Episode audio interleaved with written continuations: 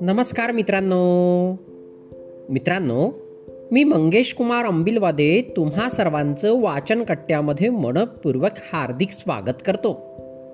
मित्रांनो आज आपण गोष्ट क्रमांक चारशे ब्याण्णव ऐकणार आहोत. आजच्या आपल्या गोष्टीचे नाव आहे क्रिया तशी प्रतिक्रिया.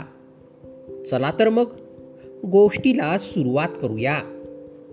एकदा एक स्त्री आपल्या आलिशान कारने हायवेवरून शहराकडे जात असते. अचानक तिची कार बंद पडते. आकाश ही ढगांनी भरून आलेले असते. लगेचच धोधो पावसाला सुरुवात होते. तिला गाडी दुरुस्त करण्याची काहीच माहिती नसते. ती इकडे तिकडे मदतीसाठी कुणी आहे का? ते पाहते. तिला कुणीच दिसत नाही. मदतीसाठी इतर गाड्यांनाही ती हात दाखवते. परंतु कोणताच गाडी चालक आपली गाडी थांबवत नाही. बराच वेळ जातो. आता मात्र तिच्या डोळ्यात काळजीने पाण्याच्या धारा लागतात. तेवढ्यात सखाराम नावाचा माणूस तिच्या जवळ येतो. त्याला पाहून ती स्त्री प्रथम घाबरते. पण सखाराम म्हणतो घाबरू नका ताई. मी प्रयत्न करून पाहतो.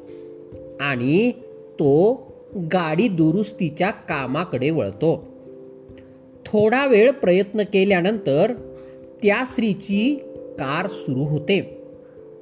ती स्त्री सखारामला खूप खूप धन्यवाद देते. आणि सखारामला म्हणते तुम्ही माझी खूप मोठी अडचण सोडविली. मी त्या बदल्यात तुम्हाला किती रुपये देऊ ते सांगा. तेव्हा सखाराम म्हणतो काहीच नको. हे माझे काम नव्हतेच. मी तर तुम्हाला मदत केली. मलाही एका माणसाने मदत केली होती. आणि त्याचा कोणताही मोबदला त्यांनी न घेता आपणही इतरांना अशीच मदत करा असे सांगितले. आणि मीही आपणास मदत केली. तुम्हीही अशीच मदत करा हाच माझा मोबदला समजा. हे ऐकून त्या स्त्रीला खूप छान वाटले. आणि तिनेही हसत हसत मी ही अशीच मदत नक्कीच करेन असे वचन देऊन हसत मुखाने निरोप घेऊन निघून गेली. एव्हाना खूप वेळ प्रवास व थकव्यामुळे तिला भूक लागली होती. तिने एका रेस्टॉरंट जवळ जेवण्यासाठी कार थांबविली आणि रेस्टॉरंटमध्ये जाऊन जेवणाची ऑर्डर दिली. जेवण टेबलवरती येण्यास थोडा वेळ लागणार होता. ती स्त्री आता जरा रिलॅक्स झाली होती व सहजच रेस्टॉरंटमधील शोपीस सुंदर टेबल स्वच्छतेकडे व उत्साहाने व हसतमुखाने सेवा देणाऱ्या वेटरकडे पाहू लागली. तेवढ्यात तिचे लक्ष तिला सेवा देणाऱ्या एका उत्साही लेडी वेटरकडे गेले. ती हसत मुखाने त्या स्त्रीला सेवा देत होती. ती वेटर सात महिन्यांची गरोदर आहे हे त्या स्त्रीने हेरले व लगेच तिच्या मनात विचार आला. आपण हिला मदत करायलाच हवी. हिला सध्या पैशांची खूप गरज असणार. म्हणूनच ती गरोदर असतानाही हॉटेलात काम करत आहे.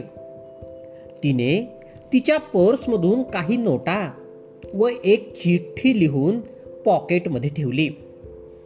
जेवण झाल्यानंतर बिल रक्कम व टीप म्हणून एक पॉकेट त्या स्त्रीने त्या वेटरच्या हातात दिले.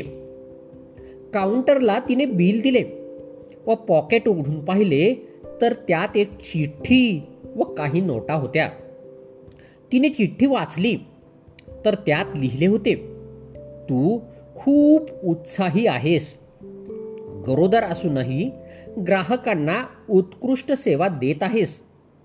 तुला खरं तर आराम करायला हवा पण तुला पैशांची खूप गरज असल्याने तू हॉटेलात काम करत आहेस. मलाही अशीच एका माणसाने मदत केली. म्हणून मी तुला मदत करत आहे. तू ही अशीच मदत कुणाला तरी कर. मदतीची ही साखळी तोडू नकोस. तिने त्या पॉकेटातील नोटा मोजल्या. तर त्यात चक्क दहा हजार रुपये निघाले. एवढी मोठी रक्कम पाहून तिच्या डोळ्यात टचकन पाणी चाले. तिने मनोमन त्या मदत करणाऱ्या स्त्रीला धन्यवाद दिले. तिची कामाची शिफ्ट संपल्यानंतर ती घरी गेली. घरी तिचा नवरा नेहमीसारखाच चिंतातूर होऊन काळजी करत होता. ती नवऱ्याजवळ त्याच्या मिठीत गेली व म्हणाली आता माझ्या डिलिव्हरीची काळजी करू नका. आज मला एका स्त्रीने खूप मदत केली आहे. घडलेला प्रसंग सांगितला.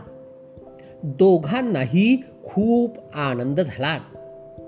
तो काळजी करणारा नवरा दुसरा तिसरा कुणी नसून तो असतो सखाराम. ह्यालाच म्हणतात क्रिया तशी प्रतिक्रिया. मित्रांनो नैसर्गिक न्यायतत्व असतेच. आपण जे इतरांना द्याल तेच आपल्याला परत मिळते. आपणच जर दुसऱ्याला दुःख दिले त्रास दिला तर आपल्याला दुःख आणि त्रासच परत मिळणार.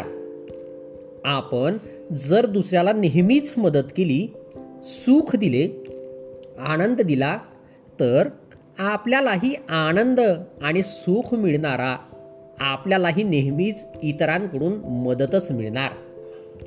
कितीही संकटे जीवनात आली तरी मदतीला अगणित हात धावून येणार हे मी छाती ठोकपणे सांगतो.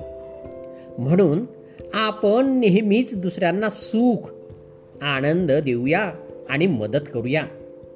आपल्यालाही तेच मिळेल जे आपण दुसऱ्याला देऊ. जे पेराल तेच उगवणार. सुख आनंद मदत दया आणि सुख आनंद मदत मिळवा हेच तर आपले नैसर्गिक न्याय तत्व अर्थातच जे पेराल तेच उगवणार. मित्रांनो गोष्ट या ठिकाणी संपली. चला तर मग उद्या पुन्हा भेटूया तुमच्या सर्वांच्या आवडत्या वाचनकट्ट्यात. तोपर्यंत बाय बाय.